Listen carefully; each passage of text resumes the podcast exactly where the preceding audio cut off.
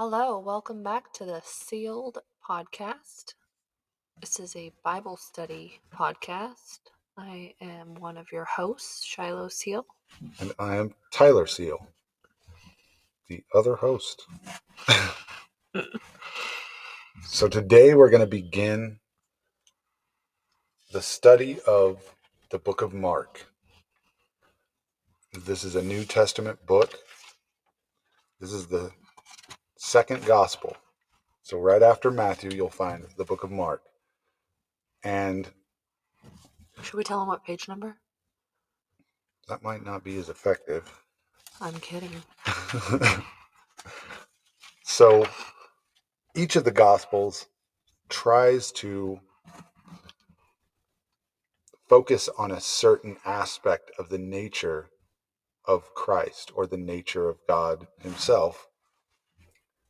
And I would say Mark's contribution is primarily sonship, you know, identifying and showing the sonship of Jesus Christ as the Son of God and the Son of Man, a, a real, bona fide human being, but also fully the Son of God. And then maybe the other important point that he makes over and over is about messiahship that Jesus Christ is the one who came to save us from our own sin. Amen. And I would say the book of Mark is one of the funnest gospels to read. It is just action packed and it moves at an incredibly swift pace. And so, that being said, I guess we could introduce Mark, the writer of this. And I don't want to take it for granted what you know or don't know, so I'll just say one of the things that I found out that was super interesting, maybe four or five years into my walk as a Christian, was that two of the Gospels were not written by the original 12 disciples. And, you know, now I, as I think about it, like that doesn't seem odd to me.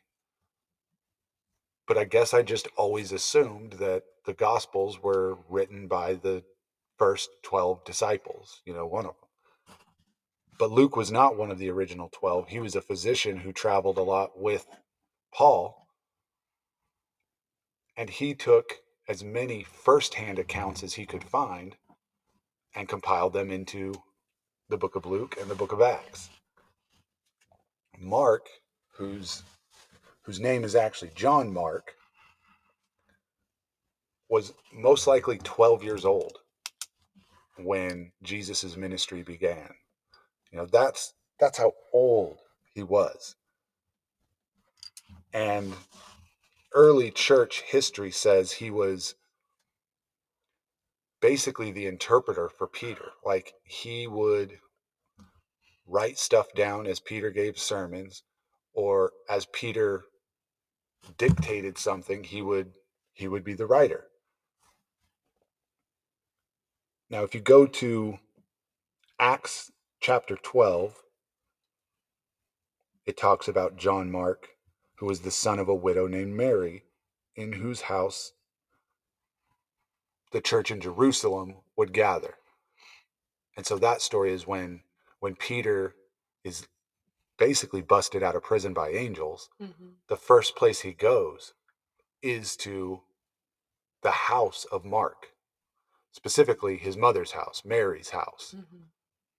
And so we know from Bible history that this is, a, at, at the very least, a common gathering place for the early church, which is an important thing. And we discussed this in our very first Bible study. You know, there's there's people mentioned in the Bible that housed the early church. There was Mhm. not church buildings. This was an outlaw's religion. And so it was all house churches. And the people who originated that are often just mentioned in passing. You just barely catch their name. We know from Colossians 4:10 that Mark was the cousin of Barnabas. And more likely, Barnabas was the cousin of Mary and so he's also a cousin of Mark. Either way, Colossians 4:10 denotes him as a cousin of Mark. And m- mostly I just say that so that we understand the first-hand accounts that you get through the book of Mark are from a boy's perspective Yeah. You know and so there's parts of it that just rapidly shift from scene to scene and that's either because you're getting the perspective of a boy who just your mind focuses on highlights or we're talking about a piece that was dictated to him from Peter. So maybe he wasn't specifically there himself but Peter told him this. Either way that accounts for the different nature of the type of writing you see all throughout the book of Mark I'm just going to be open and honest. After we get through this first one, the power of Jesus and the disciples will be on full display every step of the way. I mean, there's not a place in this where you don't see a Holy Spirit filled Jesus Christ going to war with demons, going to war with religious principalities, hmm or going to war against sickness itself. I mean, he Yeah, basically all the kingdom of darkness. Yeah. He comes full tilt against it, and you see the cost. But it is really important to remember that the the main overarching principle of the book of Mark is the sonship, the fact that Jesus Christ was fully man and fully God. And while we call him the Son of God, he was in the beginning. And if you go to the beginning of John's gospel, it says it beautifully. Mhm. it tells us that he was the word in the beginning. In the beginning was the word, and without that word, no things that exist would exist. Mhm. All things were created by him and through him. And so that sonship, don't let it confuse you as as if Jesus was some created being. He always was. But he entered in to physical reality as a baby and carried the full weight and authority of God in his ministry. So we're going to pray and we are going to dive on in to Mark chapter 1. Lord, we pray that you would reign supreme in this place. Holy Spirit, we beg your presence. Fill our minds, fill our bodies, fill our hearts. Lord, fill the ears of the reader or the listener. Lord, we ask that you would fill us completely, that you would teach us of the life of Jesus Christ. We thank you so much for the good news of the Messiah. And we pray, Lord, we pray right now that you would begin to grant us understanding. Lord, that you would invite us in to the mysteries of your presence. Lord, we thank you so much for all the work you're doing in this place. Lord, we ask that this that this teaching would be blessed with your wisdom and your presence and your glory. And we thank you for all this in Jesus' mighty name. Would you like to read the first three verses? Sure. The beginning of the gospel of Jesus Christ, the Son of God, as it is written in the prophets Behold, I send my messenger before your face, who will prepare your way before you. The voice of one crying in the wilderness, Prepare the way of the Lord, make his path straight. All right, so here's a little lesson in Bible breakdown. We'll just start there. Hopefully, all of the listeners, unless you're driving, have your Bible open. If your Bible's open, I want you to just look at the second half of verse 2 and verse 3. Typically, in your Bible, that will either be italicized or it'll be indented further than the rest of the, the writing. Or, like in mine, which is a CSB version, it's all in bold lettering. It's not in red letters, it's just in bold letters.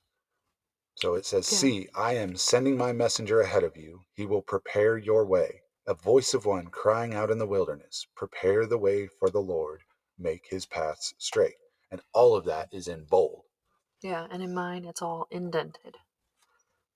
So the first half of And that verse I says, would add it's also in quotations. the first half says, as it is written in Isaiah the prophet. And so there's a little clue for you. When you see those bold letters or italicized letters or indented letters, usually it's specifically something that is being referenced. And in the New Testament, when a reference is made to the Bible, it's always a prophet. It's a prophecy that has been reiterated in the New Testament. And so the second half of verse 2 is from the book of Malachi, chapter 3.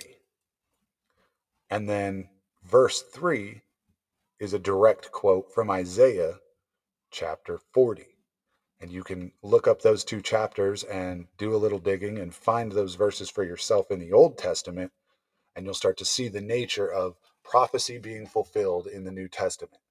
Hundreds and hundreds of prophecies are fulfilled throughout the three or three and a half year ministry of Jesus Christ. And it's worth getting to know those prophecies because it's one of the proofs that Christianity isn't a 2,000 year old religion. It's the fulfillment of all God has planned to do since the very beginning of creation. It's the oldest religion, really. And learning those prophecies and learning how the prophets operated will really help flesh that out for you. So, both of these separate prophets were speaking of John the Baptist. And it's an important important thing to discuss. I don't know how much we'll discuss it here. We'll read this next section and just let the Lord lead us as far as how deep a dive we do on John the Baptist here and now. Either way, he's a he's a character worth studying thoroughly in your Bible. So verses 4 through 8 say, John came baptizing in the wilderness and proclaiming a baptism of repentance for the forgiveness of sins. The whole Judean countryside and all the people of Jerusalem were going out to him, and they were baptized by him in the Jordan River, confessing their sins. John wore a camel hair garment with a leather belt around his waist and ate locusts and wild honey. Mm. He proclaimed, One who is more powerful than I is coming after me. I am not worthy to stoop down and untie the strap of his sandals. I baptize you with water, but he will baptize you with the Holy Spirit. Hallelujah. Just a side note locusts and wild honey, actually pretty good. It's not that bad of a meal. I mean, it's not great. okay, so most of my family did not enjoy that meal as much as I did, but The When- honey was good. when we lived in California, we had a bit of a locust plague one year, and I just decided, well, why not take advantage of it and see Do a little how old John the. Baptist was living? And so we gathered up a bunch of grasshoppers hopping around the yard and poured some honey and had a little dip and chip snack. Mm, yeah. Most of my kids couldn't get past the squirming legs that were, you know, trying for dear life to hang onto your lips so they didn't go down. It was a brutal meal, honestly. Surprisingly, some of them were engaged. Um, ones that I had honestly not really pictured. Well, and if you're ever struggling to get your kid to read the Bible, you pull out a bowl full of locusts and a bowl of wild honey and say, We're all going to eat this while somebody reads the Bible. and their hands will shoot up to be that volunteer to read the Bible. Guaranteed. I guess on a more serious note, what, what that is showing is that he had a simple diet. Like this is this is basically free food. He went and pi- he went and picked mm-hmm. up locusts himself, and he went and gathered wild honey himself. And this was an actual fairly common diet. We don't think about it much, but protein's a it's a must for your diet. You have to find a form of protein to survive, and you also need raw sugars and carbohydrates. This provides everything you need on a low budget. So what it's telling you is this is not a man who was living off of steak meals. He was not eating lobster. He was taking basically the cheapest form of protein that you could have in that area at that time and making his meals with that and complaint free. So locust and wild honey was actually just like a poor man's diet. You know, you can't afford steak, so you eat burger. Well, back then you couldn't afford goat or sheep, so you ate locust. And I believe that's the same lesson you get from somebody who's wearing camel hair garments and a leather belt. Like that's not it's not a suit and tie. That's definitely not comfortable garments. It's simple. It's simple clothes. I mean, everybody then was wearing tunics. He was basically dressed, um, dressed like a wild man, Yeah. And that's Like, really what it was. the mountain man or something. You know, here Yeah. it'd be like Uzziah. Yeah. so all of that is just a little bit of background on John, I suppose. The more important background would be the message that he proclaimed and when Mhm. he proclaimed it. Yeah, let's do that. John came di- baptizing in the wilderness and proclaiming a baptism of repentance. So, the first thing I want to point out is we all have our own view on what a water baptism is. As Christians, that is something that is part of your church's culture or should be. In Judean culture, the mikvah, the ritual bath of cleansing, was something you did in a body of living water, which they still, you know, would dig it out like a bit of a bath or a pool from the stone, but it had to have a flow of clean, fresh water coming into it to be considered living water that you could use for a ritual bath. Now, they would do this, the Jewish community would do this before feast days or before important events or to ritually clean themselves from some befoulment. Like if you happen to accidentally touch a dead body or things like that. You know, I mean, it happens. If you're Mhm. a pallbearer at a funeral, you need to be ritually cleansed after that. And so they would take a mikvah, they would take a ritual cleansing bath. Also, if you were a Gentile who was trying to become a Jew, you had to take a mikvah. You had to basically be baptized into Judaism. But it's not something that upstanding, clean Jews would go do because it's also kind of this ritual of you getting back into right standing with the Lord. Mhm. So to just go down as a Jew and be baptized by John is you admitting you're a sinner. And if you're an upright standing Jew like that, that carries problems. There's weight to that. Like I imagine there was talk about well, if you had to go down there and be ritually cleansed, what were you doing in the temple last night? Or what were you doing in the temple tomorrow? Because you still got six more days of uncleanness even after your bath. But this was something different. This was a baptism of repentance Amen. for the forgiveness of sins. And so already John is putting his foot in it. I mean, he is stepping in deep on territory that belongs to the Pharisees, it Mhm. belongs to the temple. You know, the cleansing of sins was a business back then. You've got to get an animal, you've got to sacrifice it. Oftentimes, the animals you can get a hold of, whether it's a turtle dove or a pair of turtle doves or a young sheep, well, if it's not unblemished, if it's not perfect enough, then you got to just go ahead and sell that one or just give it away because you're going to have to buy one from the temple. And that's where you run into the money changers and all that because you also could not purchase an unspotted lamb or a pair of turtle doves with Roman money or Ethiopian money or wherever you're from. You can't use the local money. You have to have that converted into Jewish temple money, the shekel. And so there's a money changer who's taking a cut as you transfer whatever silver or gold you have into Jewish coin. And then there's an animal dealer who's taking a cut and marking up prices and all those things. And so it's become this weird business just to deal with your sin. I just want to go on the record and say it makes me super uncomfortable dealing with money in church.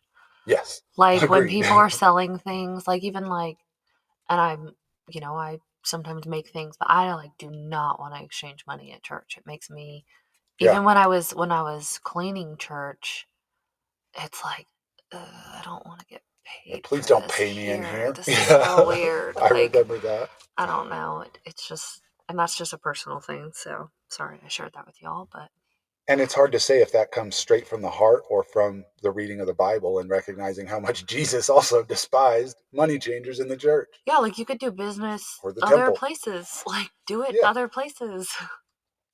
Yeah, he, you know, if if we're going to have a serious conversation about, you know, stewardship of a sanctuary of a church, it needs to be in areas like that.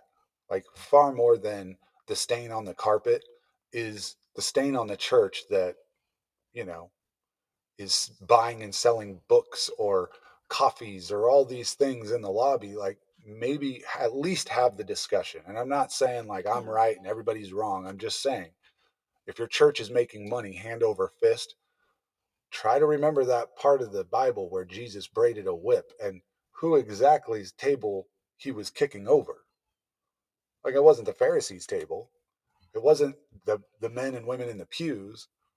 It was the people who were doing monetary transactions in god's house. Now personally i believe as believers we are now the temple. We are god's house. Mhm. it has more to do with your inner being than the building you go and you worship at corporately. But ask any deacon that is a special place you know, and it should be revered and treated properly. Well, to me, and I'm just saying from experience, more important than just, you know, keeping a clean yard or keeping an unspotted carpet is having our hearts and our hands clean from things that are defiled by the world. And I can't Mm. think of something more defiled than money. Mm. I mean, Good word. So it's also interesting in verse 5 the whole Judean countryside, all the people of Jerusalem Mhm. were going out to him. That's a wild statement. We're talking tens of thousands of people. And this is not Mine, the ministry yeah. of a day. Mine goes on to say, verse the rest of verse five went out to him and were all baptized by him in the Jordan River, Confessing, confessing their, their sins. sins. Hallelujah. That that's beautiful. Now, towards the end of this, he says a more powerful baptism is coming. Mm. But let's not cheapen how powerful this baptism is and was. Now, everybody probably has their own ideas on exactly what a water baptism is. I know I've been in churches where if it was anything but full immersion, we got problems. You know, I'm not here to say like the the proper method, but I've also been in churches where, you know, if you weren't laid backwards into the water, that's not a real baptism. If you weren't dunked three times, that's not a real baptism. If you were if you were dipped forward, that that has a different meaning or all of those things. Like I'm not here to argue the amount of water you should use in your baptismal or if it should be in a river or any of that. That's not the important part to me. The important part to me that I see here is confessing their sins. Amen. This was a public, out loud confession before all of Jerusalem. you know, that's not easy. We need to bring That's that hard. yeah, I think a lot of times it's just, hey, who wants to go into the water? And what we do is we confess the Lord Jesus Christ. Mm-hmm. We confess that He is our Savior. I'm not Mhm. saying stop doing that. I'm just saying, what would it look like if also you had to publicly confess Mm. all of your sin? And here's what the symbolic nature of this baptism is today it is you identifying with the death, burial, and resurrection. So as you go down into that water, you die with Christ. Mm-hmm. The old man dies. And now, fully immersed or not, you're buried with Christ. What comes out of that water is the new man or Yeah. woman, and you are made new. Yeah, Second Corinthians five seventeen. So confessing all your sins allows that to get buried with you. That's all the things that are the old dead man. And oftentimes I'll meet Christians with tons of struggles, tons of them. And they're perpetual struggles. They're struggles that they've been dealing with secretly or consistently for years and years. And it starts to make you wonder well, what exactly were you saved from? Like, what died with the old man? What what was shed off in that water? And obviously, I recognize that it is symbolic, but I hope you don't overplay or underplay what a symbol is Mm-hmm. because it's a real thing. Yeah, and what you're saying, it isn't like, oh, this is the way it is, you know, with everybody else, but like it's a good point that we should ask ourselves, what was I saved from? How is my life look different? How is like am I a new creation? What is new?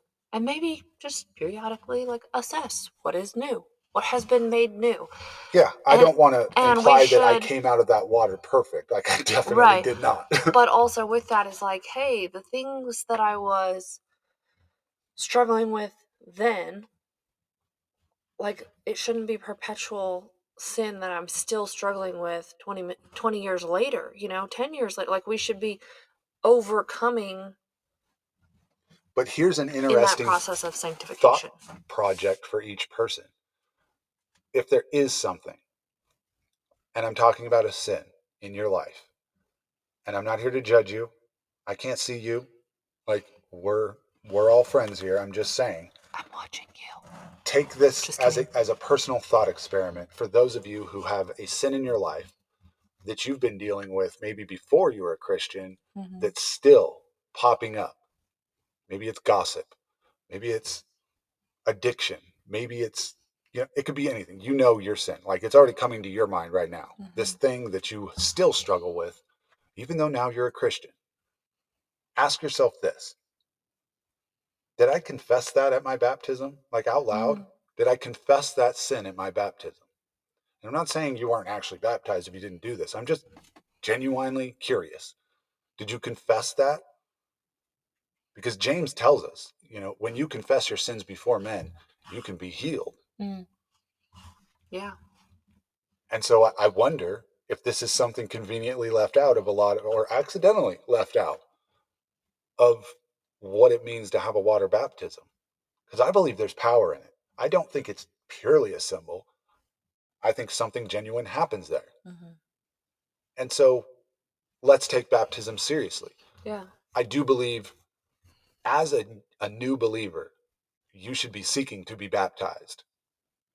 It is a beautiful public statement that you are now made new in Christ. Now, we didn't make it very far in this very first one, but I knew, you know, doing a little bit of background and then a little bit of background on John would take up some time. So I'm not going to dive straight into, but next time, I guess we'll begin with the fact that there is two baptisms mentioned here. So, Lord, we just pray that you would continue to guide us and grow us, continue to make us new. Lord, we pray that you would grant us wisdom and understanding and more time in your word. In Jesus' name. Amen.